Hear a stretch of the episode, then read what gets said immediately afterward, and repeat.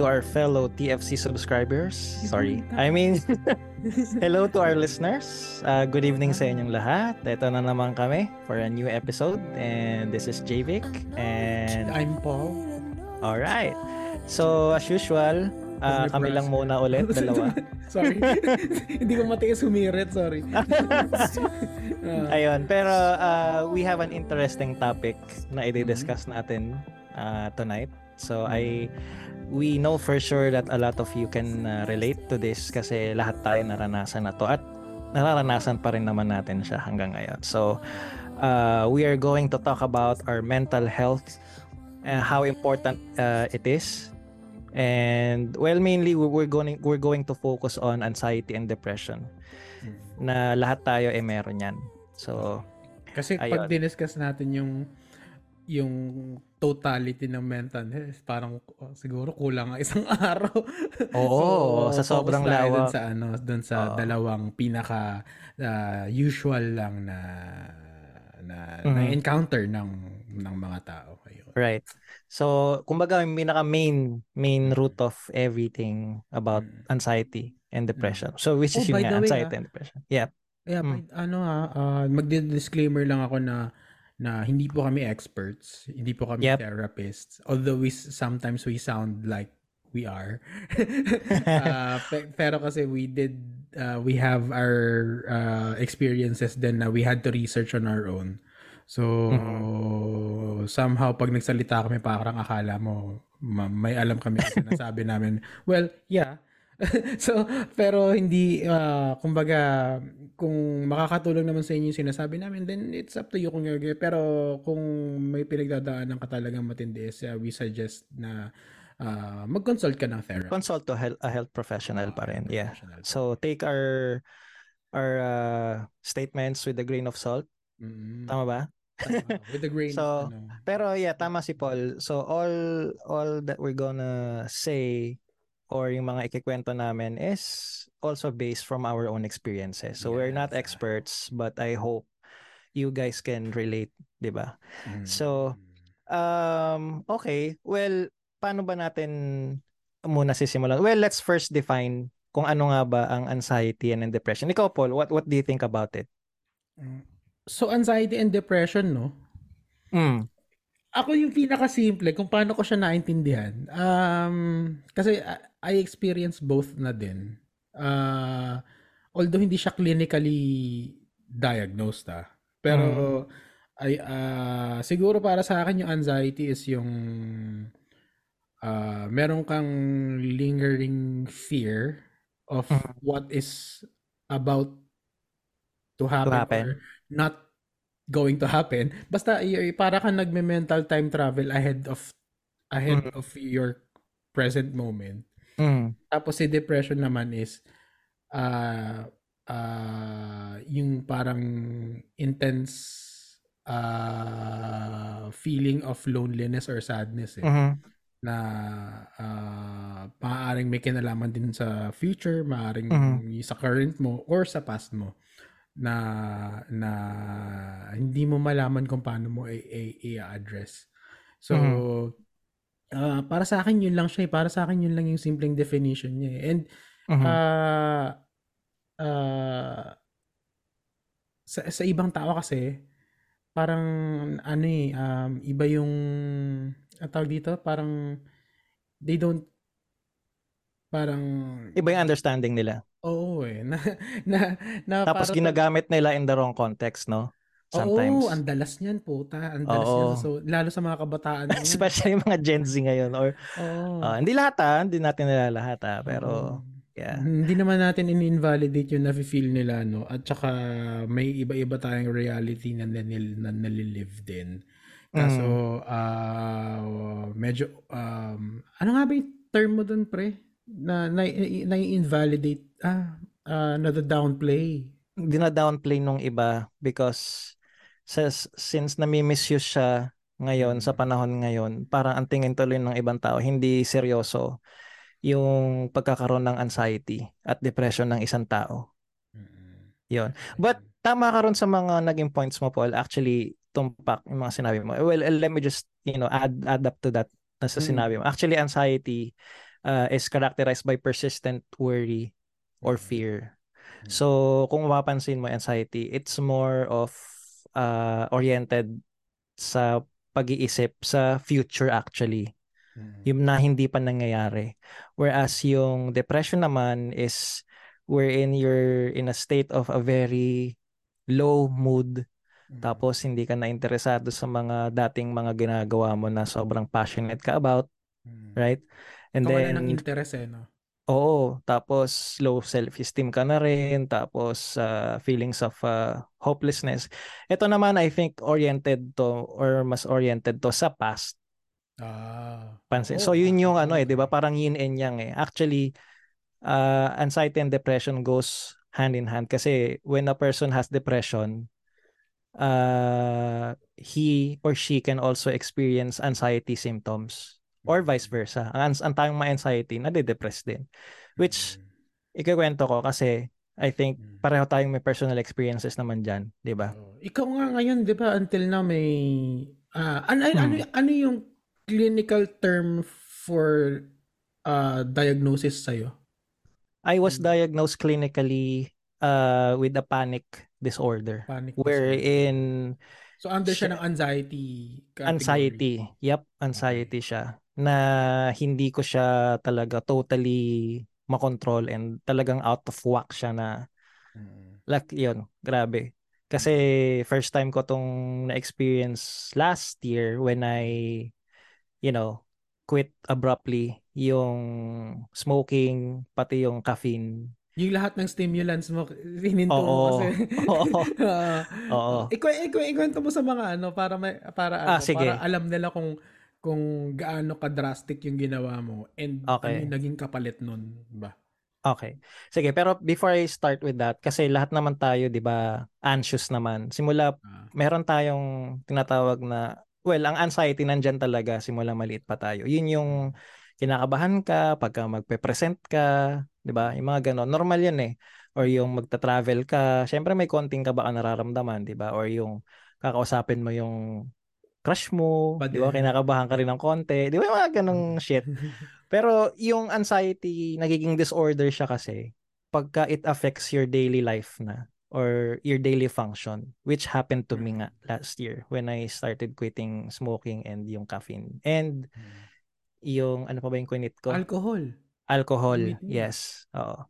Oh, para so, dun sa mga ano no sa nakikinig no yung kung hindi niya pa napakinggan yung recent episodes namin, paulit-ulit kasi nasabing celebrity si JVic dati. What? Nagba nagbabanda siya and all that. So, yeah. uh, expose siya sa mga ano uh, organic substances. What? oh, that uh, that experience what was brought to you by Freedom Bar Anonas. Anonas yan. edition. so yan. Pero yon nung kasi hindi ko talaga ini-expect eh na mangyayari sa akin yon. So anyway, uh, yun nga like I said guys, a lot of us have anxiety and some yung normal na anxiety natin nababrush off lang natin yan a few minutes eh pero yung anxiety disorder if if it gets worse nagma-manifest siya as panic attack. So, kukwento ko siya sa inyo. So, when I stopped smoking and consuming caffeine and also alcohol, hmm. siguro hindi ko I didn't see what's coming eh. So, tuloy-tuloy pa rin ako. So, um that time hindi ko na hindi hindi ko pa na alam na panic attack 'yon. So, one week after, nagbabike pa ako sa labas. Uh, putik, bigla na lang akong nagpalpitate na kakaiba. Like super lakas nung kabog hmm. na talagang kala ko impending doom yung feeling. Like katapusan ko na. Like hmm. it's it really felt like a heart attack. At first time ko naranasan yun. Hmm. And that time, syempre, hindi pa ako aware. Buti nakauwi pa ako. Pero ang na-feel ko na nung time na yun, yung para akong magko-collapse. Para akong may himatay. Like, sobrang biglaan niya the day before I was fine as in walang walang warning and then nung nagbike ako nung morning the next day uh, nasa drive-thru ako ng McDo alalang alala ko pa yung nangyari uh, nung kukunin ko na yung food ko puta doon biglang ano sinumpong yung yung palpitation na sobrang lakas so at the time yun na pala yun So, pag uwi Pero ko, ano, naka, naka-stop ka na niyan sa, sa Yossi and... oo, mga a week na yon Oo. Okay. So, parang one week na yon na wala lahat. Like, walang yosi, walang kape. Okay, nawala ring alcohol. And so, yun na yun. And that, that time, hindi ko pa alam na panic attack yun. Kasi nga, hindi ko pa siya na-experience before. Ah. And then, sabi ko, ano kayo nangyari? Tangina, uh, active naman ako. I mean, I hope wala naman akong problema sa heart. Right? Ah. Kasi nagbabike So- ka na nung time na yun eh, di ba? Oo. Ah. Oo. Active ako eh. And then, tapos, the next day, ganun ulit. Kumain lang ako ng instant noodles. Bigla akong nagpalpitate while at rest to ah. Mm. Kasi 'di ba normally guys, pagka nagpapalpitate tayo, usually when we exert effort like exercising, 'di ba or drinking coffee, ganun. Pero yung palpitation na yun parang wala lang eh, nababrush off mo lang siya eh. Mm. Pero yung na-experience ko, it was totally different. Nakabog talaga na ang lakas, kakaiba siya. Tapos may kasama na siyang worry na hindi mo makontrol. So May yun na yun. ba na parang feeling mo mamamatay ka? Oo, yun na yun. Ah. That's when I knew that something's wrong. Kasi ano, it actually lasts for 30 minutes to 45 minutes. Oh, Tapos parang sobrang exhausted ko siya. Parang sobrang. Tapos bumili na ako ng mga heart rate monitor, yung mga pulse oximeter, yung iniipit Mm. sa finger. Mm. Pumapalo yung heart rate ko ng 120, 130 while at rest to ah. Nakaupo lang ako. Bad yun. Ah, okay. Bad Yung yun. BPM yun, di ba? Yung, Mm. okay. Tas Okay. kasi kumakabog siya eh. Na, bakit ganun? Tataka ka eh. Tapos Diba? rest ka pa. naka-address ka pa, 'di ba? Buti sana kung nag tumakbo ako or something, 'di ba? That's normal. So yun, then ay, nagpa-check up na ako and then sabi nung unang nag-check up sa akin, ah baka daw sa cardio ko direct na nagpa-check ah, cardio na doctor. Kasi syempre inassume ko kagad baka may heart problem ako na hindi ko alam eh. So turned out um, okay naman, ECG ko okay. Uh, even the ang tag dito, yung 2D echo, yung parang ultrasound ng heart. Mm. So okay yon, walang problema. And then ang sabi nung nung, nung cardio doctor ko, ah baka anxiety 'yan. Hindi ko siya sineryoso. Sabi ko, ha? Doc, ay, wa- hindi mo ba ako parang i-evaluate pa ng todo just to be sure? Eh basta Ah, so ikaw Inan- mismo, dinownplay mo yung Oo. Oo, kasi hindi ako Okay. naniniwala sa ganun that time. Kasi hindi naman ako ganun eh. Kilala ko yung sarili ko. I Ah, mean, tingnan mo yung effect, no? Tingnan mo yung effect na hindi Right. natin siya sineseryoso exactly. pag narinig natin. Oo. Oo, kasi Okay. syempre hindi ko siya pa na, nararanasan before eh. And then first time ko yun. So parang hindi ako makapaniwala na meron na ako noon that time. Inaano ko siya, dinay ko siya, ay, sure ba kayo, Doc? Tapos nagagalit nung kwento ko siya dito sa folks ko sa bahay. Parang, Mm. ano ba yan? Parang sinabihan lang ako na anxiety lang daw to. Baka naman talagang meron akong ano, problema sa heart. Talagang. Mm. Si yung anxiety ko, Mm. that's what it tells me na, na tangina may problema ako sa heart. Instead, Mm. hindi ko siya tinatanggap as anxiety, which yun yung evaluation sa akin nung nung Ah. cardio doctor. So anyway, medyo fast forward tayo ng konti. At that time, hindi pa ako naniniwala nga sa kanya. So hindi pa ako nag uh, opt na magpa-check sa psychiatrist. Uh, forgive forgive the the dog barking no sa background or pardon the dog barking. But anyway, uh, so yun, parang lumipas pa yon ng mga like five months sa tiniis ko na nagpa-panic Ah. attacks ako every now and then. Like Ah. like kada araw lumalala siya na like may kuryente ako dito sa arms ko. Ah, tapos ang pinakamahirap sa panic attacks yung nawawalan ako ng hininga. Like hindi ako makahinga. Tapos sumisikip yung oo, sumisikip yung throat ko. Nagmamanifest talaga siya physically, no?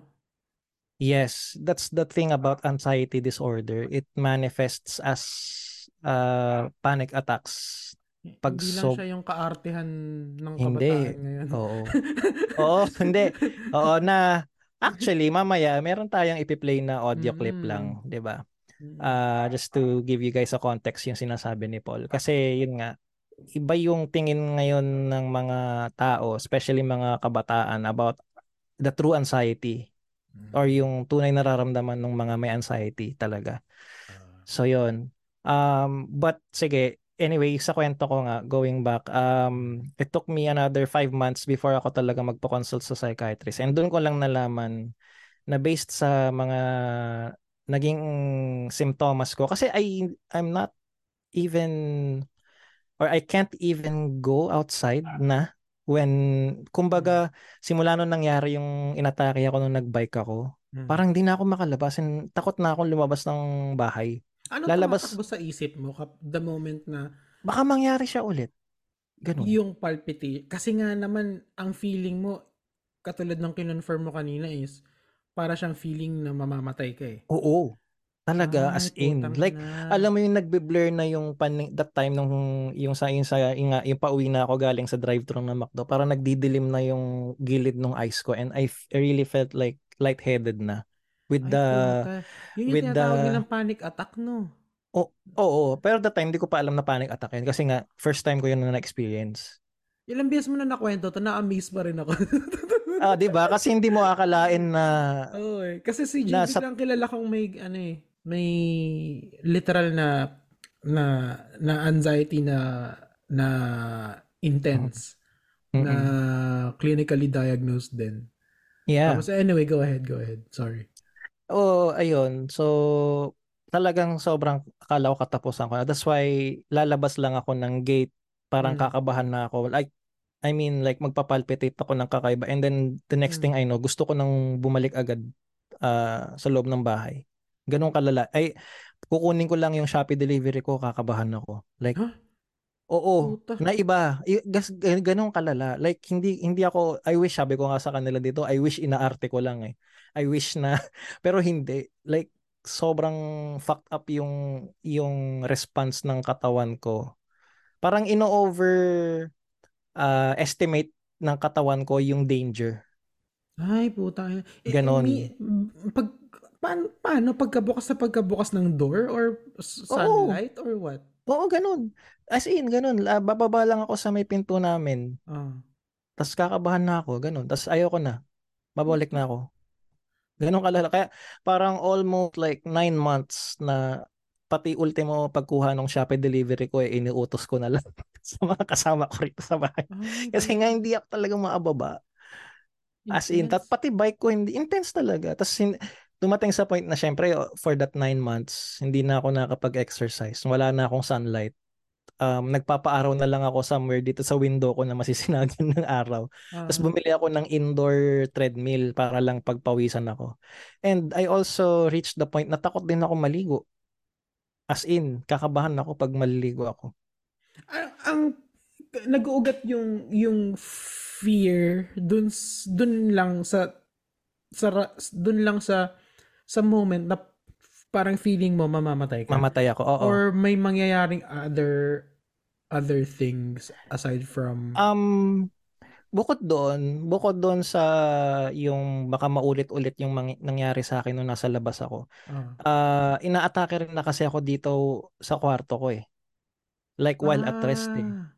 So Ah, anything na okay. gawin ko, kahit hindi ako lumabas, susub pag sinumpong ako, I really feel helpless talaga. Like sin ang iniisip ko lagi, puta sinong sasaklolo. Kaya dumating din sa point na ayoko na iiwang mag-isa. Which is hindi ako yung ganun tao eh. Kaya kaya ko mag-isa eh. Before eh. Before Ah. this happened eh. Ah. Pero nung nung nasa peak na yung anxiety ko, anxiety disorder ko, talagang ayaw ko magpaiwan, tol. Like tangina, pag may umalis, pag naiwan ako, kakabahan ako at bababalikin, uwi na kayo, uwi na kayo. Kasi Mm. para nangyari kasi sa akin nung naiwan ako, like after an hour, puta sumumpong. Mm. Tapos kung ano-ano na yung pinag-isip ko, puta paano pag na-atake ako dito? Sino magtatakbo sa akin sa hospital? Walang tao. Yung mga ganun ba? Mm. So, kaya kahit nandito lang ako sa loob ng bahay, umaatake siya. Pareho So, tayo nang iniisip pagdating dyan pero mamaya ka nakikwento yung sa akin. Tag dito, oo. yung so so ibig sabihin pala yung sa'yo ah kumbaga kahit nasa nasa safe space mo pala Mm. ikaw na kino-consider, nafi-feel mo siya. Oo. Ganun siya kalala. non-stop pala yun, pre. Di Oo. nakakapagod yun, nakakapagod sa utak. Oo, ah, both yeah, mentally and physically Tapos exhausting siya. nakakausap ka namin ng normal? Tangina ka. Ah, in well, nung naalala ko yun yung nag pinag-usapan natin yung website na plano, 'di ba? Mm, Yun yun eh. Pick, ah, kasagsagan pa ng anxiety ko yun eh, 'di ba? Ah, Ah, may times talaga, may oras na okay ako, may oras na like especially sa gabi, ano, parang feeling ko ang tawag dito, susumpungin ako, ganyan. Okay. But anyway, nakatulong talaga yung so nung nagpa-consult na ako sa psychiatrist, that's when I found out na meron akong panic disorder. So lahat ng kinento ko sa inyo ngayon, Mm. kinento ko yun sa psychiatrist ko and based dun sa mga symptoms ko, Ah Paano ka nagkaroon ng me. Mhm. paano ka nagkaroon ng link dun sa kasi you don't immediately uh, end up talking to a psychiatrist or psychologist eh. Ah, Mm. sadya mo ba siyang hinanap? Ni-refer ka ba doon? Nagpa-general Ah, well, after ba? ruling out na wala talaga akong problema physically. So, I Ah. actually did all the checkups that I could like yung nagpa-Holter monitor pa ako ng dalawang beses. Yung Holter monitor yung iuuwi mo yung device na nagre-read nung heartbeat mo for 24 hours. Mm. Um, tapos yun, nagpa 2D echo ako ulit, ay nagpa blood chem ako, nagpa-check din ako ng thyroid ko, which normal Mm. din. So, after those, and talagang sabi ng mga doktor na wala kang problema. So, better consult a psychiatrist. Doon na ako nag, ah okay, sige. So, doon ko na tinanggap na puta, oo nga, baka talagang anxiety nga talaga to. Ah. 'Di ba? Pero puta nine months tumakbo yun na wala akong tulong. Walang, wala akong iniinom na meds nun. Tiniis ko siya. Nung nagpanic attack din ako mismo nung miss nung lumab nung nagpa ano ako first dose ay Mm. second dose pala nung vaccine naalala mo yun yung kasag 2021 oo Mm. Pinanic attack ako mismo dun sa venue which Puta. nakakatakot talaga pero buti kasama ko yung airpods ko noon kasi nagpasama talaga ako Anong nangyari? biglang bigla akong nagpalpitate ng bongga na naman na sobrang lakas ng kabog ganun? Yun na yun kasama na yun yung hindi hysterical na yun hindi naman yung hysterical na yung parang nagwawala-wala movie, mga ganun. Ah, hindi, hindi. Pero, pero meron akong like de derealization. Derealization feels like yung para kang lasing, tapos para kang nasa dream world yung nakikita mo. Sa sobrang panic mo, yung parang blurry na yung paningin mo, ganun. Tapos parang you're asking yourself na parang, tangina, totoo ba tong... Oo. Puta. Yan. Seryoso? Totoo ba itong nangyayari sa akin? Oo. Ganun. Part, which is part siya ng panic attack talaga. I mean, symptom siya ng panic attack. Buti hindi mo naisip na kasi sudden kasi cold turkey yung pag-quit mo sa sa caffeine Mm. tsaka sa smoking eh. Mm-mm. Buti hindi mo naisip na ah, tangina babalik na nga lang ako mag ano, mas mabuti pa nung time na nagyoyosi ako, wala akong nararamdaman na ganito. eh. Oo, actually oo na Di yan, yung yan, yung mismong sinabi mo na yan. Sinabi ko rin yan sa sarili ko. Buta, buti pa nung nag nagbibisyo ako, parang wala akong ganito, parang tingin ko mas Mm. healthy pa ako noon. Pero sabi ko sa sarili ko, hindi hindi na hindi ko na i-restart kasi nasimulan ko na eh. Parang sayang yung Oo, eh, yung journey ko. Oo, nakalayo na ako eh, tapos babalik. Parang ang nung nag-research din ako sa Reddit, syempre naghahanap-hanap din ako ng Mm. mga ano eh, ng sagot eh. Yung Mm. iba parang bumalik ulit, alam mo, Mm. nagyosi ulit sila and then nag-cafe. And then saka sila nag-taper. Parang ganun. Ah. Pero ako, parang pag parang sa akin, sa akin it doesn't make sense to me. Parang ganun din eh, parang prinulong ko lang. So might as well as pagdaanan ko na. Pero sobrang dark times talaga yung pinagdaanan ko which Oo. I really never thought of it na mangyayari sa akin. Alam That's mo why nung una, nung una Mm. na kinikwento ni JVic yan sa amin dalaw sa amin dun sa group chat namin no. Ah, nung una kasi ang dating sa akin is parang it's something na hindi niya lang tinatry i-control. Actually na, Mm. na- may guilty ako diyan eh. Medyo may pagka-insensitive ako pagdating sa mga taong before to ah Mm. may, may anxiety or may depression na parang tapos hanggang sa umabot na nga sa point na nakikita ko na ini-explain ng isang expert ng isang doktor na na imbalance siya somewhere sa Mm, hormones yep. sa hormones ganyan ganyan so parang na kasi dati pag may nagpakamatay, alam mo yun, ang tingin ko weak, ganyan ganyan. So yeah, uh, guilty so rin nagka, ako diyan. Yeah. Oo, nag, nagkaroon ako ng ano eh, ng bigla ang uh, switch sa uh, pananaw ko pagdating diyan. Hmm. Kasi hin mm, nung nung na-realize ko na, na dinadaanan ko rin pala siya some, sometimes. So uh, parang mahirap siya, hindi siya hindi siya hindi siya madali eh. Pero uh, kasi given yung mga sinabi mo na mga nararamdaman mo no. Hmm. Uh, and yung effect nun sa normalcy mo. Kumbaga, yeah. For example, ah, for example now single ka no. So hmm.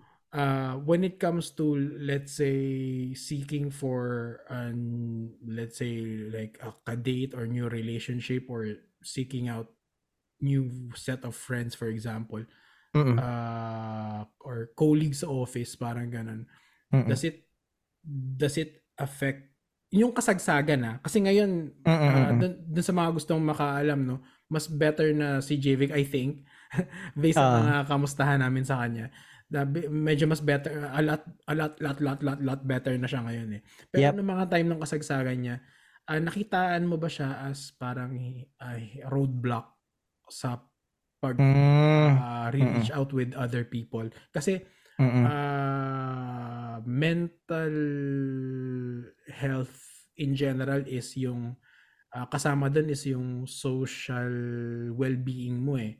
Yes. So uh, uh, gaano kalaki yung naging impact nun sa social sa Mm-mm sa social. Hindi ko alam paano i- ipa-plan siya yung ah, question ko. Pero i- ano yung uh, naging effect nun socially mm-mm. for you? Kasi kung nagstay ka lang din naman sa bahay, so I would assume na you didn't went out. You, but, pero yeah. ay, tumatakbo sa isip mo na some, somehow, someday, you will reach out to someone because you, you had to.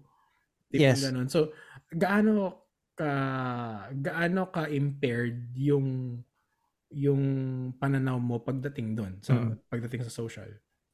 Ano, uh, nung nag-peak talaga yung anxiety ko, I really felt helpless and talagang ang laking tulong nung nakakausap ko rin kayo sa GC. And Didiretsahin ko na rin no, uh, mm. bago mo ituloy yung sasabihin mo. Uh, mm. naisip mo na bang magpakamatay? Oo. Hmm. Dumaan 'yan uh, same same uh, tag dito. Same period or same yeah last year na na, na experience ko siya dumaan siya sa, sa sumagi siya sa isip ko kasi nga I really felt helpless eh na puta bata ba't sa akin na parang nangyari matapos to? na lang no oo no? kasi ang sa sobrang lala at hirap ng physical symptoms ng anxiety disorder mm-hmm. yeah uh, I, I have to be very careful ah, kasi I have to say oh. anxiety disorder kasi pag sinabi kong anxiety lang yun yung normal oh, sa atin talaga so kailangan niya anxiety so yung sa akin sa anxiety disorder so part talaga siya ng yung yung I mean yung suicidal thoughts part siya ng ah, anxiety ba? disorder oo kasi na-depress na rin ako eh na I felt like jumping from our third floor eh.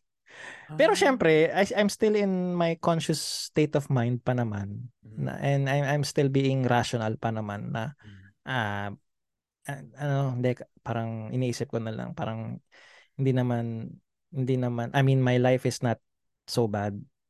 Oo, kahit may eh, ganito. No? Parang I'm still trying to be grateful at the time na but buti ito lang yung nararanasan ko yung iba nga talagang mas mm. malala pa. Ganun na lang yung naging mindset ko. Pero I admit dumadaan dumaan yon sa akin yung pagpapakamatay. And dun sa sa tanong mo hmm. yung sa social, syempre since ayaw ko nga lumabas hmm. at takot ako, hmm. hindi siya masyadong naging wala siya masyadong naging effect sa akin, 'di ba? Pero it's good that syempre yung reaching out nandiyan naman yung messenger, yung ano, 'di ba? Tapos yung mga kasama ko rito sa bahay, 'di ba? So sa kanila ko sinasabi yung mga hinaing ko at yung pero sometimes they were uh some of them are insensitive na, eh di wag mo kasing isipin. Ganun oh, yung sinasabi nila. Sabi ko, I wish that's it's that easy na oh, it's like a switch na ayaw kong isipin pero it's not. Kasi Actually, kino-consume ka talaga. Yeah.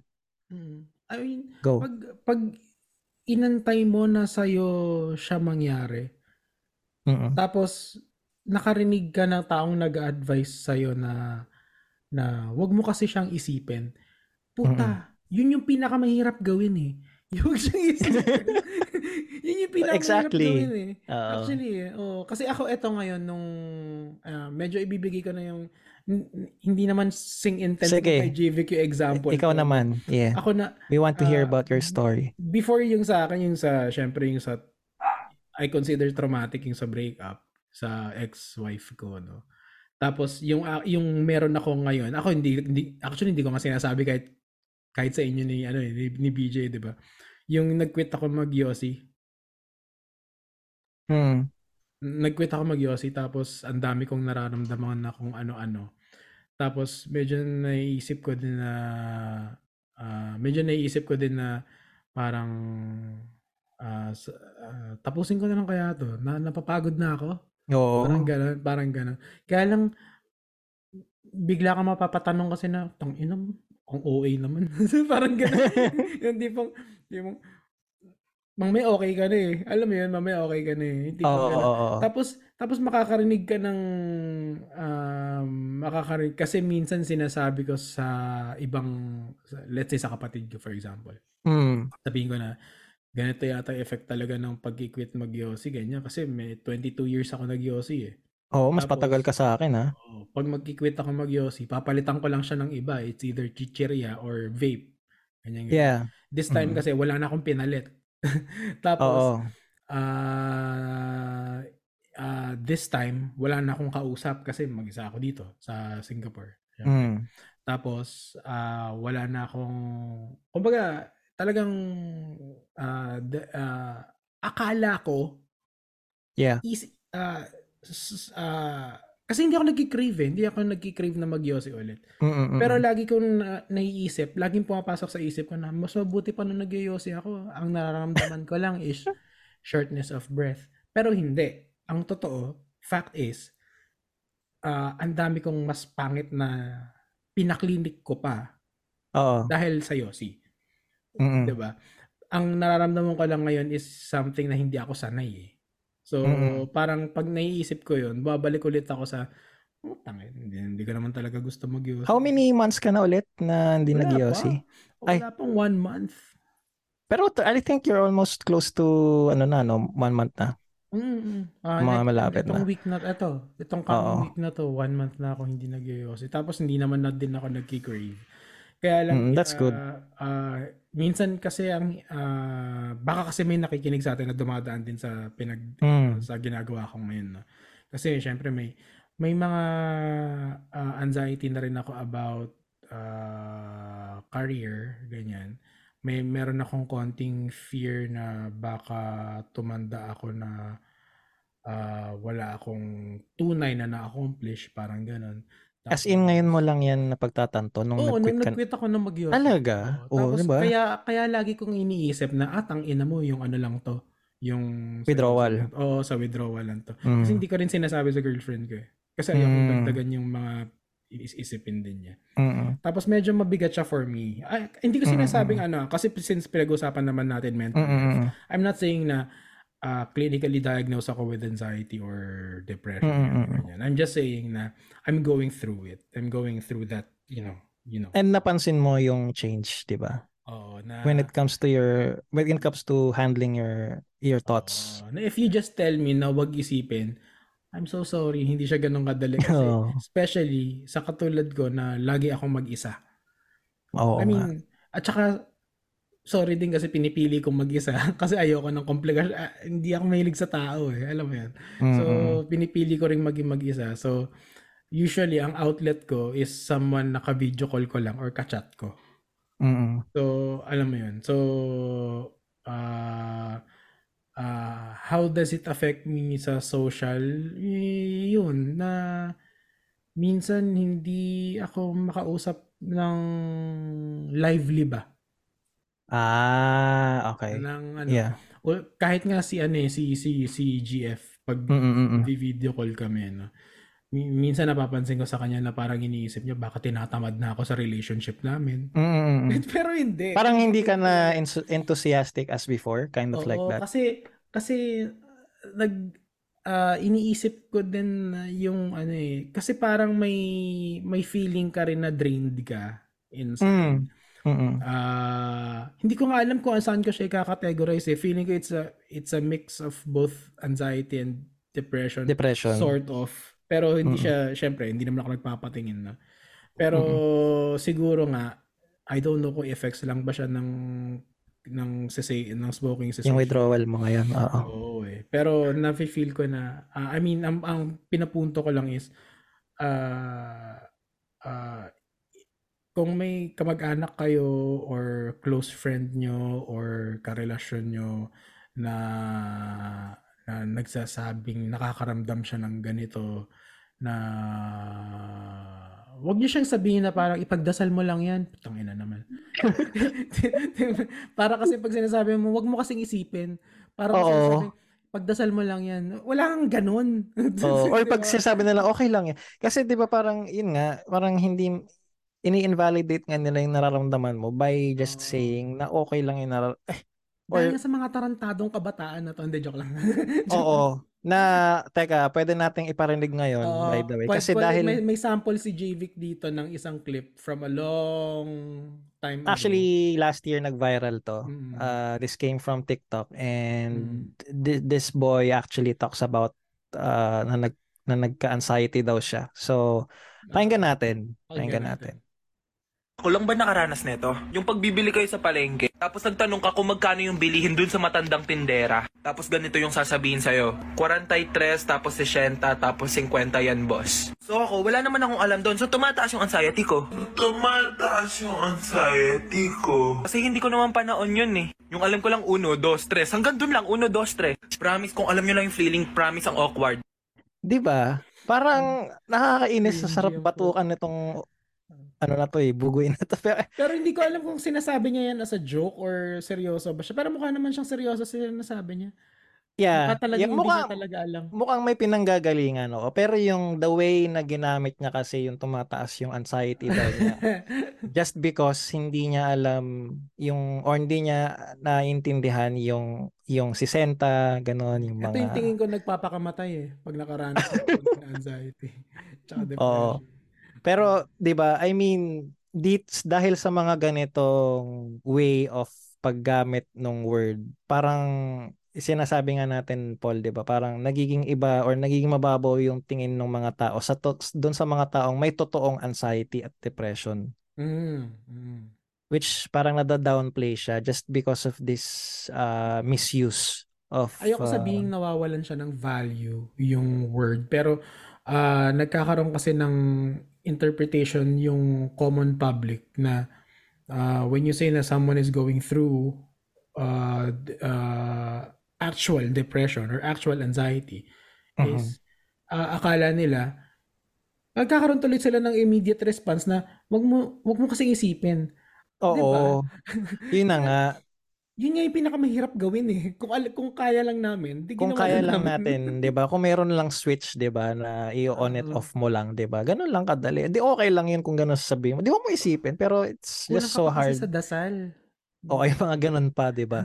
Which is nakaka frustrate lang din siya para doon sa taong merong anxiety oh. talaga. Oh. So, may isa pa akong example niyan, pre. No? Mm. Actually, sinend ko yun sa group chat natin na si mm. ate ano to eh, panahon ng COVID. Actually, pa-end na yung COVID nito. Mm-hmm. Hindi ko naman tandaan yung eksaktong story, ano, pero bumili siya ng ticket na na-revoke yung mm-hmm. na hindi niya under control yung pag-change ng schedule. I'm sorry. Uh-huh.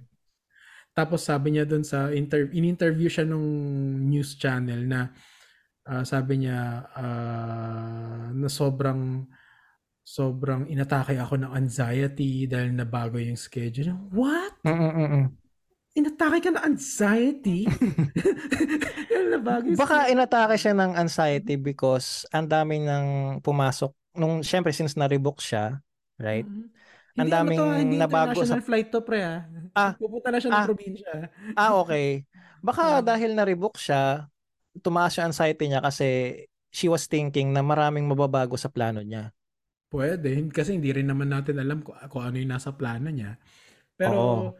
the way she said it kasi is parang uh, uh, na, na isa siyang bagay na dapat maliitin eh. I mean, uh, hindi naman hindi naman kami nagpapaka nagpapaka woke righteous sa uh, katulad din ng alam mo 'yan sa mga LGBT na alam mo 'yan na mm. Na wag wag basta-basta gamitin yung word ng hindi hindi naman kaya lang kasi mm. may ibang bagay na involve eh kapag basta-basta mo ginagamit 'di ba? Sa mga mabababaw na bagay. Especially, Especially sa mga ano. Post ka oh. ng post ng tapos ginagamit mo ng ginagamit yung word na yan. So parang Oo. hindi ka naging part ng solution eh. Yeah. Oo. Which yun nga um going back, 'di ba? Parang it's the way or it's the wrong way of using the term. That's why it's being downplayed by the society right now. Yung sa mga may totoong anxiety and depression. And ano, pag yung yung 'di ba, yung mga kilala nating na depressed talaga like yung sila Chester, yung mga nagpakamatay, 'di ba? Like in even yung uh, mga nababalitaan din natin na mga Korean lately na K-pop sa ganon, mga ganon sa ganong industry. Ang daming nagpapakamatay eh. Hmm. And maybe it's because of the stress and maybe because no one likes to really sit down with them and listen to them may tropa yeah. ako before, pre. Sa, mm. may tropa ako before na inisplitan siya ng girlfriend niya. Mm. Tapos, uh, nag-attempt siyang uminom ng rubbing alcohol. Oh, fuck. Uh, tapos, minaliit ko. Sabi ko, uh, napaka, hindi, hindi iniisip ng tao na to yung may iwan niya hindi mm. ng tao na to yung effort sa kanya ng parents niya and mga siblings niya mm. sa pag-intindi sa kanya kasi lagi siyang down, lagi siyang may something. Mm. Tapos hindi ko hindi never pumasok sa isip ko na na uh, traumatic na naman ng breakup until nung ako na yung umantong doon sa ano, moment oo. na yun. Tapos uh, doon ko siya mas naintindihan na uh, siguro kaya siya kaya siya biglang nag alam mo hindi ko na siya although naniniwala pa rin ako no na kung magsi-suicide ka kahinaan yun ng pagkatao mo pero sort of yeah meron mawala, pa hindi kasi mawala sa isip ko na minsan kasi hindi mo hindi mo ma, ma hindi mo maalis mm-hmm. pumasok siya sa isip mo minsan nga kasi pag sinabi ko to sabihin si Raulo ka eh no? parang kasi mm. minsan may, may parang maririnig mo yung sarili mong boses na tapos mo na yan yung, mm. yung tipong di ba di ba may mga ganun din akong uh, ano episodes so nung nung dumaan ako dun sa traumatic experience ko na kinikwento ko kanina pati nung previous episodes no kasi nakatira ako sa 29th floor ng condo noon sa mm. Malaysia no naririnig ko na tumalong ka uh, nagyoyosi ako sa terrace ko talon ka mm talon ka, naririnig ko yan. Mm. Kasalukuyan ako dumadaan sa, mm. sa hirap na yun. Doon ko lang nabalitaan yun nung nag-reunite na tayo ulit eh. Oh. I, I never learned na nagkaroon ka ng ganong episode. Oh, na ano pala siya na no, totoo pala siya na actually kung ang topic natin is how important is mental health sa akin top priority siya. Oo naman. Ah, mas mas na, mas nauuna pa si dapat si mental health kaysa sa family mo and career mm. mo. Mm. Actually, kasi yun para sa akin yun yung pundasyon mo. Eh. Actually, hindi mo magagawa yung the rest kapag Oo, pagka yun sira. Mental health. Exactly. Oh. uh, And it yeah, if it kasi pagka nasa total 'di ba out of whack talaga yung ano mo, yung mental mm-hmm. health mo, it really affects your daily function. Hindi ka maka pagtrabaho, di ka makausap ng maayos, 'di ba? And then ang dami mong uh, ruminating thoughts or yun nga uh, basta na hindi mo makokontrol lang basta-basta na gaya ng sinasabi na ba na eh iba kasi isipin mo mag mag-isip ka ng iba mga ganun na para nakakalong nakaka dismaya lang din na marinig yon Mm. Uh, from your support that you you know from your support group supposedly, 'di ba? Na, Kaya- nga rin, na medyo may kinalaman dun sa previous episode natin eh, bago ito, yung, Yung burnout. burnout, no? Isa Yeah. rin yun eh, isa rin yun sa mga, kasi I think ah, yung mga tao ngayon, pwedeng hindi nila rin ina-accept na may mental health issues sila. Or Especially sa atin, kasi yeah, may connotation sa atin na kapag inadmit mo na may mental health ka is baliw ka eh. yun yung Oo. stigma kasi, oo, Oo, na hindi, no, hindi ah. oo, hindi ka sa mga baliw. nakikinig nito ah, kung baga kung may kung may sa, sa feeling mo may pinagdadaanan ka na something mental uh, it doesn't necessarily mean na baliw ka. Ako kasi mismo Mm-mm. yun yung tumakbo sa utak ko eh na na baka baka mamaya ano ako may sapak ako. Pero Mm. nung with enough research na realize ko na hindi lang pala ako yung dumadaan sa ganun Mm-mm. nung, nung mga nung kasagsagan na yun no. Oh, it's a disorder lang. I mean, doesn't mean that you're cray-cray talaga, 'di ba? Crazy. Mm. Kasi yun yung nagiging stigma. That's why a lot of people don't want to consult or natatakot sila na ma-judge sila, na baliw sila pagka na-diagnose sila na may Ikaw ba? mental health na, disorder na-feel sila. mo yun? Honestly, hindi. Walang walang pumasok sa utak ko yun. Parang the reason why dinay-deny ko lang siya nung mga unang months is because um I just know for a fact na hindi ako ganun tao since birth eh. Na wala akong hindi ako panicky. I mean, oo, anxious ako. All the time. Kaya nga ako pagka yung let's say bago bumiyahe, parang feeling ko natatay ako. eh. Yung mga ganong kaba. Mm. Yung mga ganon, Mm. di ba? And I still even have stage fright eh. I- uh, maski nung Talaga? nagigig. Oo, maski nung nung kasag nung nagbabanda pa ako. May may stage fright pa rin ako all through the years. Hindi nawawala 'yun. Kaya nga nagiging habit ko yung before kami tumugtog, umisang bote muna ako noon eh. Kasi may stage fright pa rin, pa rin ako. Biro, I mean, imagine ilang years na ako tumutugtog pero may stage fright Oo. pa rin ako. Which- nagulat ako. Which is, ganun talaga ako. So anyway, yun yung anxious self ko na kilala ko na natotolerate ko. Which is why Mm. dinay, dinay ko siya na this cannot be. Parang paano nangyari sa akin to na may problema sa akin na ganito na nagpa-panic attack ako. Mm. So yun. Pero Um, paano mo na siya, uh, I mean, uh, moving forward dito sa topic natin, no? mm, paano mo na siya nakikita now? Kasi ang laki na nung in-improve mo based sa kung ano ka nung kasagsagan is 2021, during yeah. COVID times eh. So, uh, nakikita mo na ba siya ng brighter uh, view na uh, pa- parang light at the end of the tunnel. oh, something like kasi- that. Kasi gagaling ka naman, 'di ba? 'Di ba? Tama. Oo, Gagaling ka oo. naman eh. Oo. Oh, with with uh, pasensya lang din and pag-intindi pero gagaling ka. Mm-mm. So, ikaw ba eh nakikita mo yung sarili mo na magwa 100% mawawala siya? Well, before ko sagutin niya, I just want to let the listeners uh, know na well, hindi talaga siya gumagaling. Oh. Sad to say. And based to sa research. Kasi kung Mm. meron ka na talagang anxiety disorder, ang pinaka ah, parang light at the end of the tunnel mo na lang is yung mamamanage mo na lang siya. Pero nandyan pa rin siya for the Mm. rest of your life. So, uh, acceptance syempre is key to uh, healing. So you have to accept na meron ka talaga niyan. Kasi nung nung dinay-deny ko na mer na, na meron ako niyan, parang lalo nagiging worse yung pakiramdam ko yun yung symptoms ko. eh.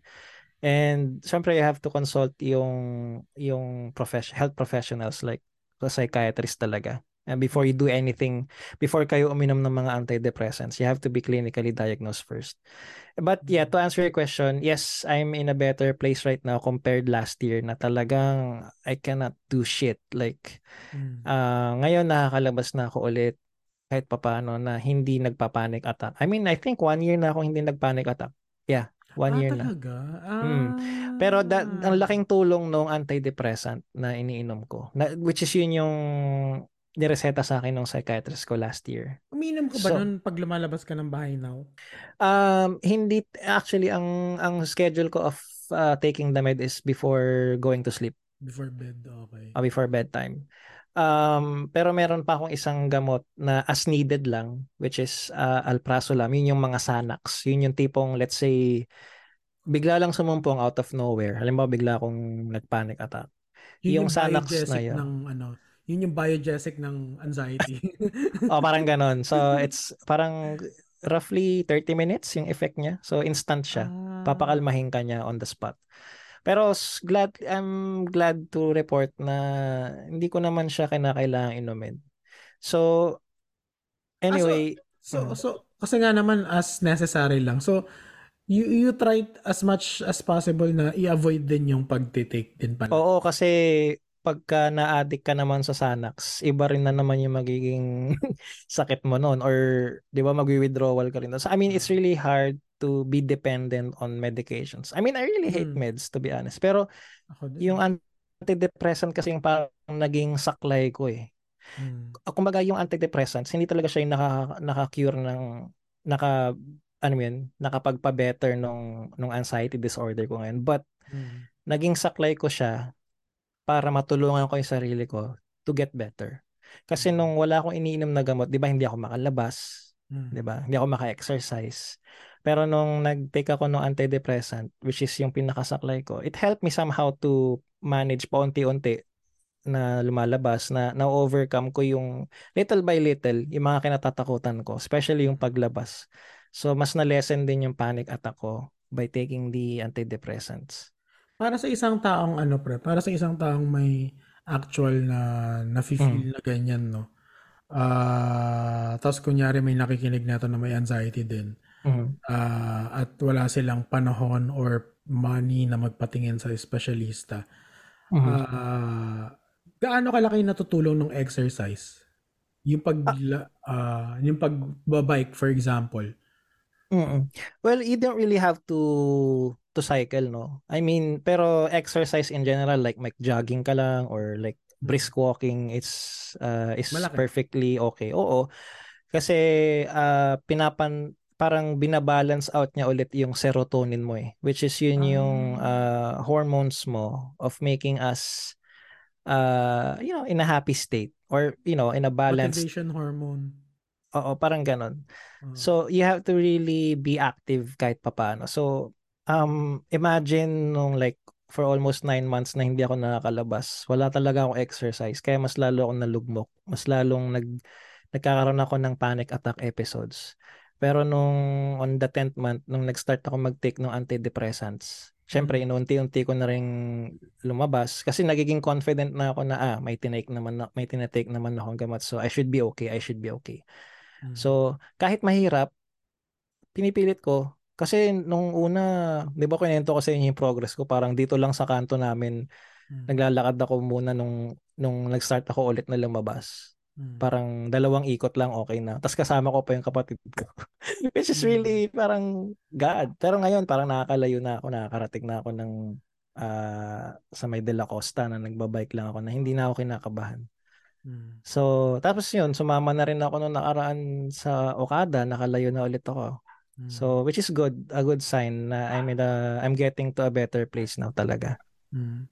Tapos, ang last time na nag nagka-panic attack ka is years ago. Last year pa, mga I Last year think. December din. Ah, matagal na. Matagal na. Hindi December 2022 ah, December 2021 pa. So, that's the first month na uminom ako ng antidepressant. So ano, nagpo-progress Na hindi na ako nagpanic attack. Nagpo-progress yung yung Oo. yung. Pero matagal kasi yung pasok ng antidepressant sa katawan. It will take 4 4 weeks to 6 to 8 weeks before siya mag balance out sa katawan mo. Mm. Hindi siya instant. So like kahit uminom na ako na antidepressant nung December, parang mga Feb or March ko pa naramdaman yung therapeutic effect niya. Yun na yung nagja-jogging na ako ulit eh. That's when I start to be confident na. Mag magkano yung iniinom mo na yun na antidepressant? Ang? Gosh, ah well, Kasi marami, may- siguro nakikinig marami. na hindi capable mag mag-spend Oo, ng that much. sa mga eh. listeners naman natin, don't worry kasi I'm I'm sure, I believe meron tayong like government na hospital Oo, for yun pala. mental Ilalagay ko health yun sa ano, sa dis- sa description. sa description, oh, na lalagay namin yan. So you can try to check it out. It's a government uh parang mental uh Hotline. ha- no, it's uh, it's hospital for mental health, ganun, run by the government. So parang Free, pag no? pumu- Free yeah, yan, pag eh. pumunta ka doon, free, I believe free yung consultation and free din yung uh, pagreseta nila ng medication. Syempre, ang ano lang, you have to really be patient kasi maraming pumipila. Magiging patient ka talaga doon pag pumila ka. Okay. Yes. Pero yun, kasi ako I had to really ano lang, consult online through online like um WebMD, mga ganun. What? Mayo Clinic. Hindi, yun yung mga websites na nire-research natin tungkol sa symptoms. Pero Mm. yung yung ano kasi, nung nagpapa-consult na ako, through online lang. Buti na lang mayroon online. So, nagwe-web call, nag-video call kami. eh, ah, per, per session. akala ko yung mga WebMD. Once a month lang naman yung appointment ko. Once a month yon simula last year. So, hanggang ngayon, Ah. Once a month. Kasi chinecheck din nila yung progress ko, ganun. Tapos, nagre-reseta sila ng bagong re- refill. Gumagana eh, no? Eh, Kumbaga yung ginagawa nila works. Kasi nakikita ko Yeah. sa'yo eh. Oo. Oo. Ang Tsaka galing, ano, ang malupit dun sa mga nakikinig sa atin, kung meron ka talagang anxiety simula pagkabata ka, um, you wouldn't believe eh, pero may kinalaman din kasi yung mga traumas na na-experience mo nung bata ka, how you were raised. Mm, Kaya yung ngayon ko lang din napagtanto na itong mga sessions ko with my psychiatrist, tinatanong ako palagi kung ano ako eh, while I was growing up eh. mm. Napansin ko nga din nung recently, although, although wala ako social media, no? Pero nakikita ko kasi sa TikTok ng girlfriend ko or ah, na, nab- nababasa ko sa news. Kasi yun na lang yung basihan ko ng ano eh, yung pagbabasa ng news eh. Mm. Parang mas mas na-expose na ang isang common tao ah, sa impact ng having a good mental health eh. Sa Mm. mas na, mas mas may exposure na ngayon kumpara sa dati kasi walang mention yun eh. Yeah. 'Di ba? Wala, walang mention Oo. yun eh. Tapos ah, mas may mga nakikita na nga ako na attachment theories, mga ganun-ganun na which is Mm. useful sa relationships natin ganyan. ganyan. Mm-mm-mm. So, um, tingin ko naman ah, nakikita na rin ng ng maraming tao na dapat binibigyan siya ng importansya Oo. yung mental health. Kasi napaka big deal talaga niya. Actually, wala kang magagawa kapag kapag yan yung bagsak sa pagkatao mo, yung mental health. Mm-mm.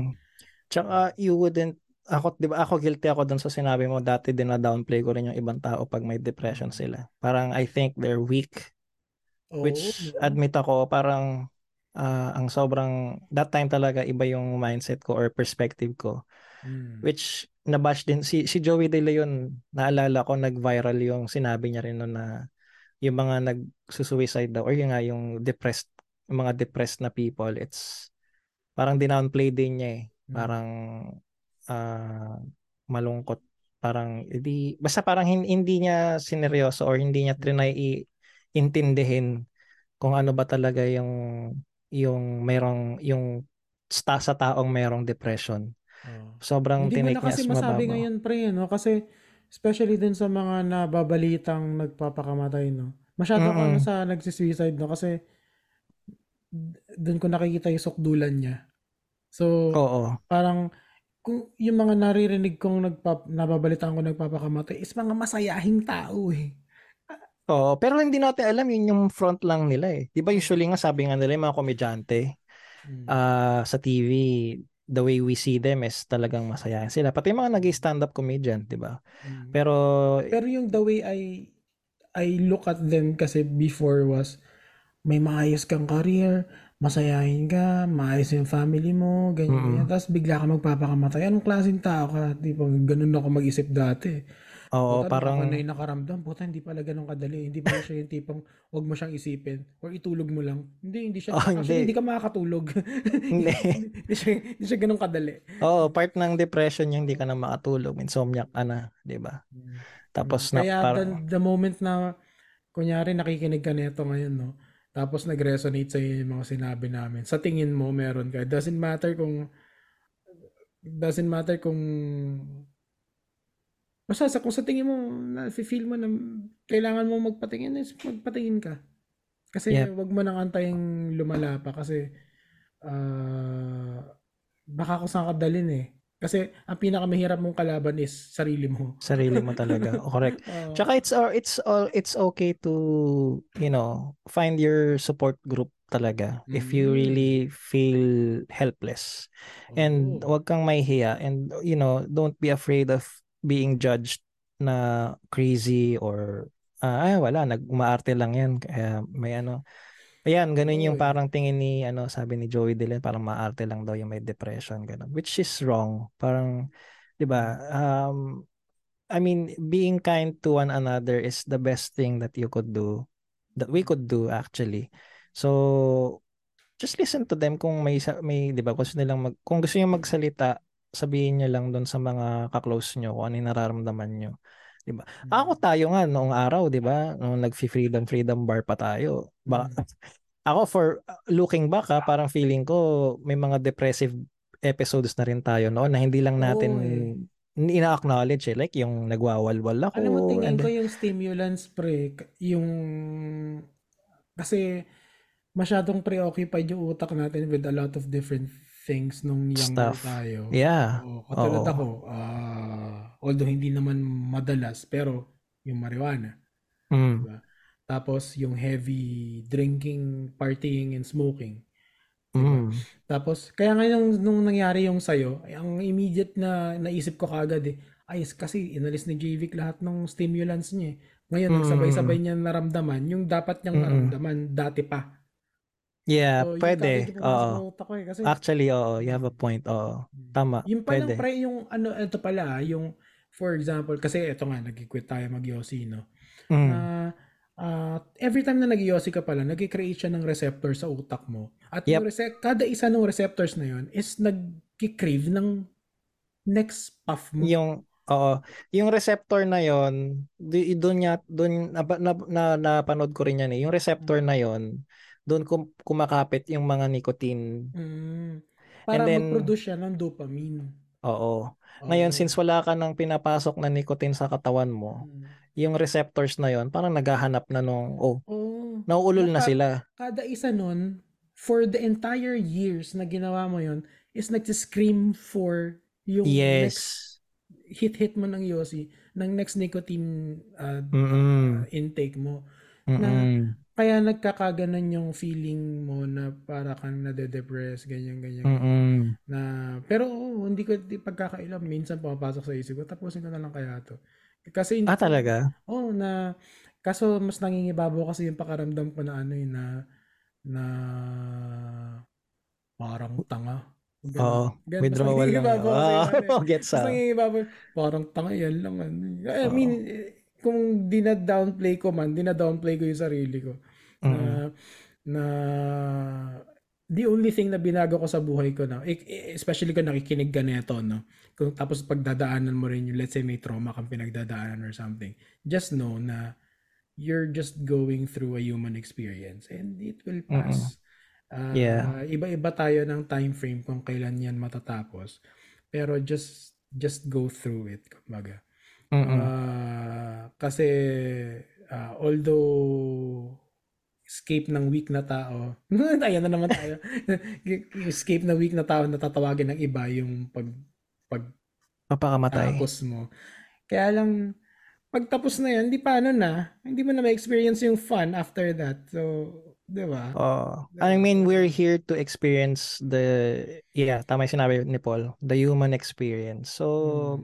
you know, make the best out of it, di ba? Hmm. Kasama Ano, talaga sa, tatakas ka. Di ba? I mean, Mm. hindi kita masisisi kasi minsan may mga may mga kasi 'di ba? Eh, minsan mas magandang tapusin mo na eh. Pero may mga ganon, wag, oo. 'di ba?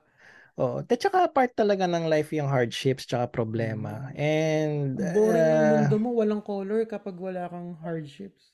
Oo. Imagine kung lahat tayo sobrang perfect, walang problema, 'di ba? Di hindi talaga natin mararanasan yung yung yung pure and legit na human experience kasi yun yun eh. Yun yung kailangan nating maranasan dito eh. Mm. Um, and if you think, uh, if you're thinking of ending your life just because of your problems, Mm. uh, please know that may mga taong, di ba, masasaktan pag nawala ka na. So you have to, to also consider that na, and you know, it's okay. It's okay na, it's okay to be sad. It's okay. Hindi naman natin sinasabi na isuppress mo yung feelings mo, di ba? Mm. kahit anong feelings yung maramdaman mo, sad, galit, 'di ba? Uh, don't just acknowledge yung mga good things, pero you also have to acknowledge yung mga bad emotions mo. And Oo. that's part of who you are eh. And it's it's okay. It's okay. Mm. I mean, Tsaka ano, tama yung sinabi ni sinabi. Sinabi What? ang puta. tama yung sinabi ni JVic eh, na just because yung experience was bad, pwede Mm. kasing maging reason yung ex- bad experience na yun for you to gain yung yung positive benefit niya eh. mm-mm. Gets mo? Gets mo? Na, tipo, Mm-mm. na if you keep avoiding yung feeling bad about anything, if you keep avoiding, ba- baka may mga namimiss ka mga nice, life-changing, game-changing experience na Mm-mm. makukuha mo lang out of that bad na you going Yeah. through it. Parang ganun. So, Mm-mm. wag mong wag mong i-consider na lahat ng mangyayari sa buhay mo is is parang ah, parusa sa Kasi sa Mm-mm. atin lalo sa atin sa sobrang re- religyoso sa atin, Mm.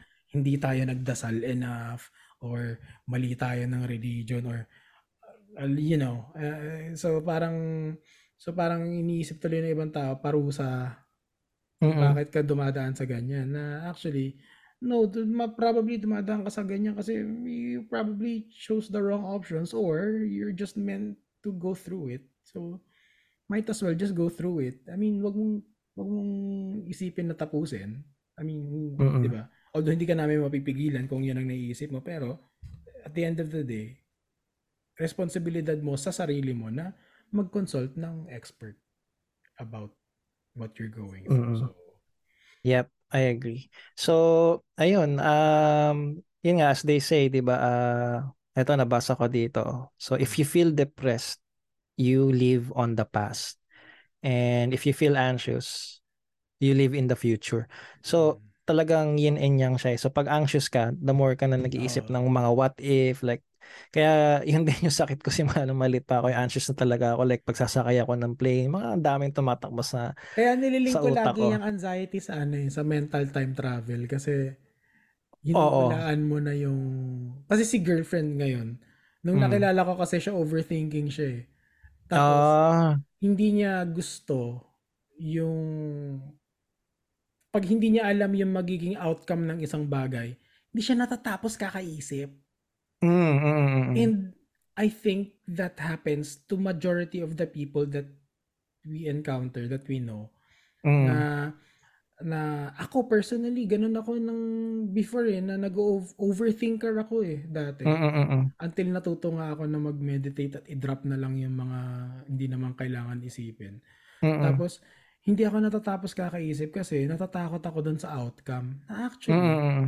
wala naman akong control tapos Yun. na na regardless ko ano yung outcome yun yung outcome eh Wala kang magagawa. Oo. wala Parang magagawa. it's kaya it's always important to just 'di ba yung sinasabi nga nila na just stay try to stay in the present eh para in the kasi precinct oo, 'di ba? In the precinct. 'Di ba? Pero in the present nga meaning na para hindi ka masyado maging anxious, then just don't uh, overthink yung mga hindi pa naman nangyayari sa'yo. And vice versa. Para hindi ka naman ma-depress, eh wag mo nang isipin masyado yung mga nangyari na tapos na nga eh. Eh, It doesn't matter anymore, 'di ba?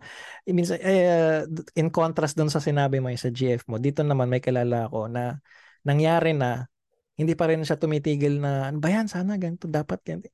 Alam mo yun, parang sinasagot ko na move on na tayo, nangyari na eh. Mm, Parang mm. wala tayong magagawa doon. So, hindi na natin mababago yon Hmm. So, the best thing that you could do is to, okay, next time, di ba, lesson learned na lang. Parang ganon.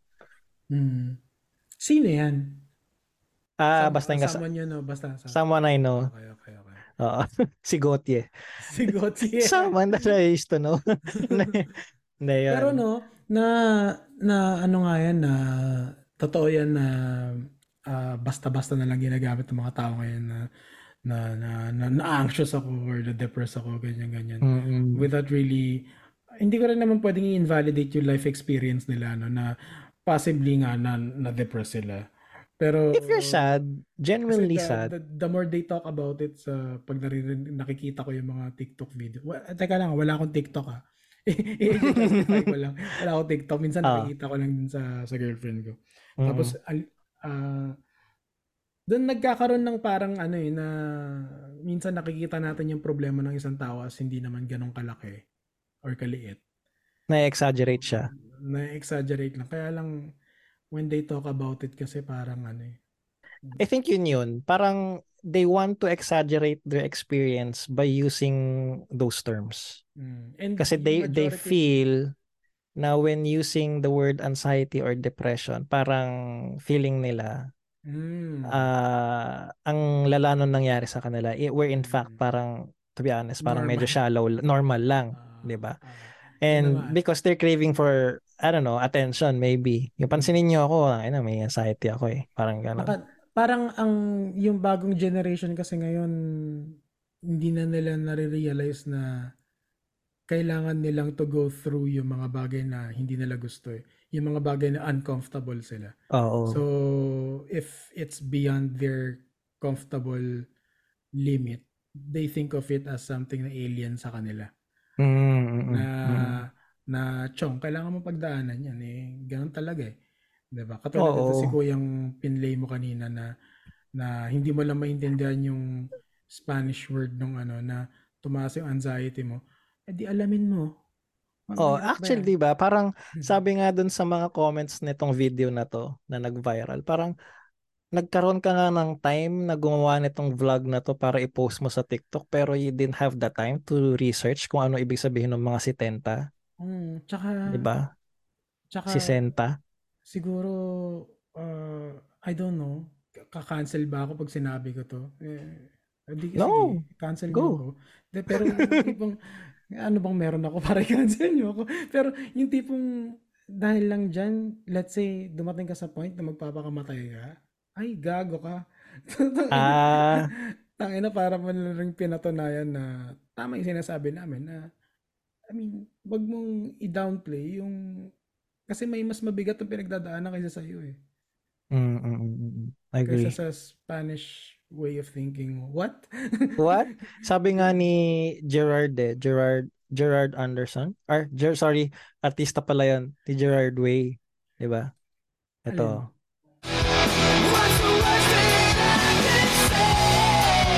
Ano Ang emo ang puta. ano pa yung sabi niya? Wala lang. What's the worst thing that I could say? Hindi. Ah, Plinay ko lang kasi 'di ba emo song to. Kasi ito yung piniplay ko noon pag depressed ako eh. Talaga. Eh, kumbaga yung mga comments sa YouTube na ano, ah, you brought me out of ah, extreme depression, mga ganun. Your music brought me out from extreme depression. Di ba dati ganun. alam nyo na uso yung sa mga ano dito no, yung sa mga na naalala nyo ba yung year 2000 ng mga emo days? Mm. 'Di ba uso yung mga tag dito yung dahil sa failed relationships yung lahat nagiging emo tapos nag may picture na kunyari naglalaslas sila. Yung mga ganong Mhm. stuff. Tapos Mhm. sasabihin nila depressed na sila, mga ganon. I Ah. mean, yeah, sure kasi probably legit 'yon na mahirap I talaga mean, masabi, no?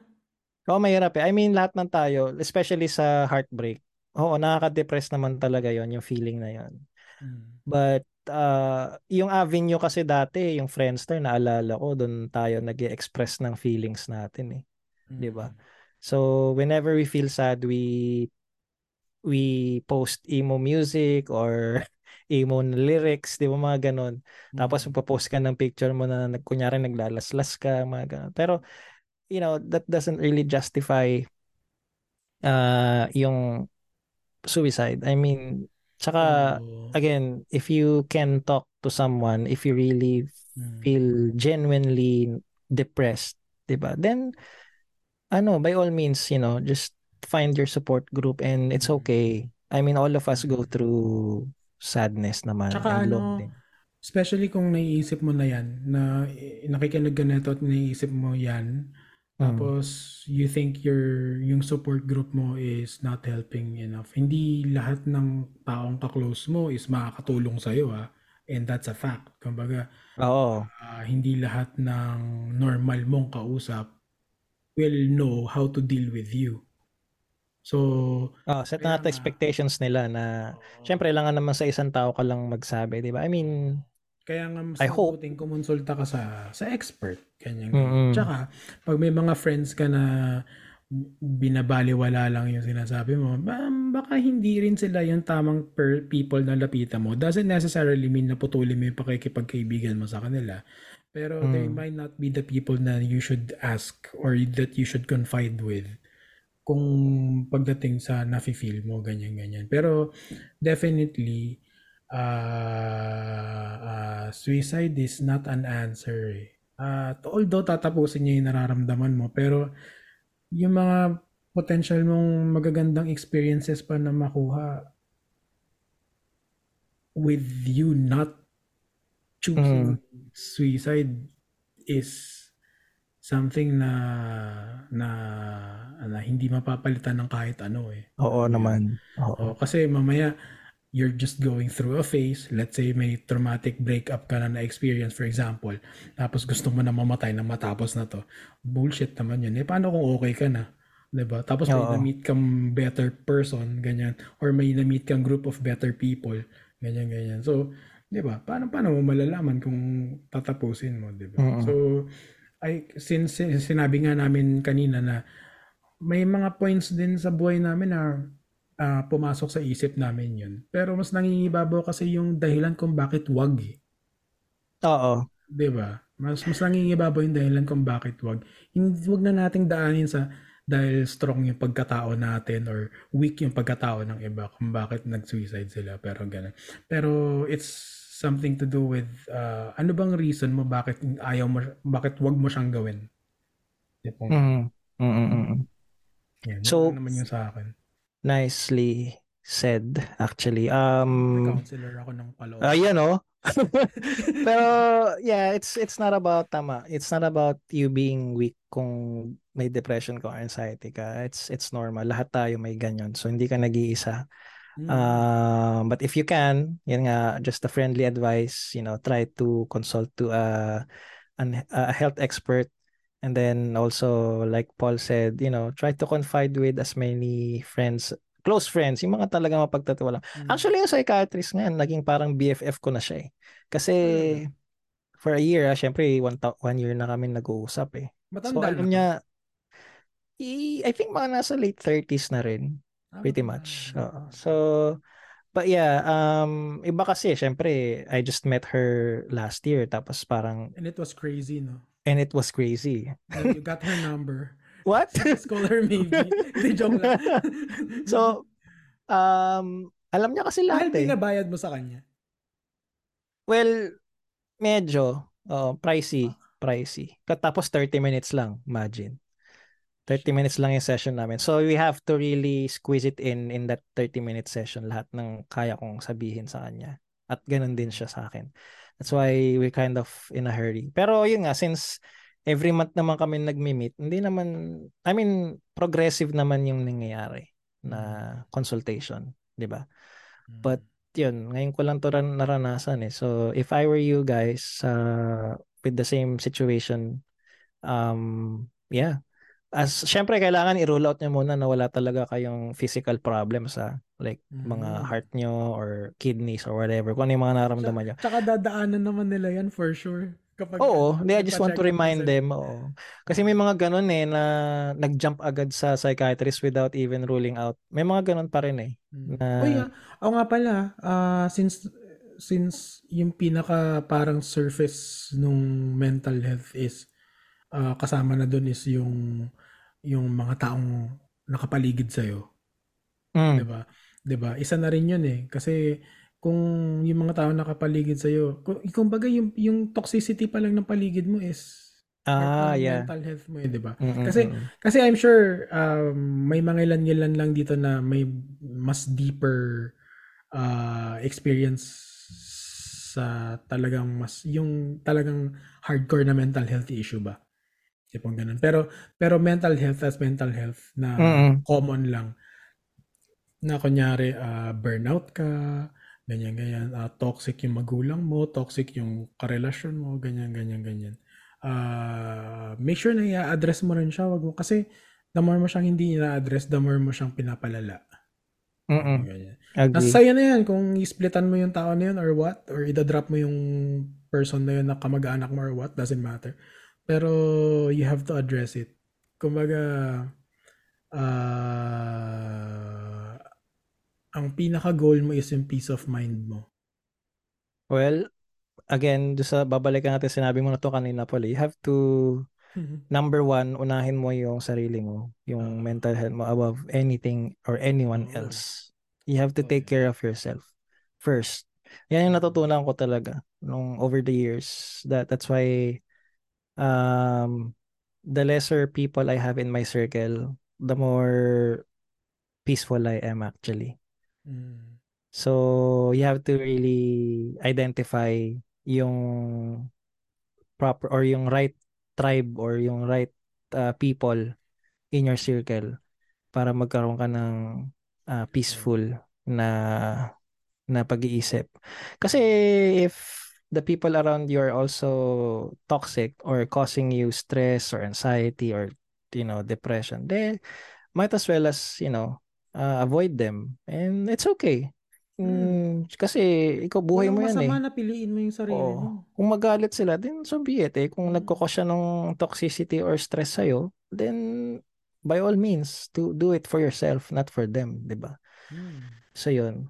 Pero Mm. yeah, uh, to wrap this up, I guess uh, we covered naman as far as anxiety and depression, no? Mm. Um, so if you guys have any questions tungkol dito sa or may feedback kayo tungkol dito sa episode na to, uh, you can always message us sa Facebook namin, yung Can't to Think of It.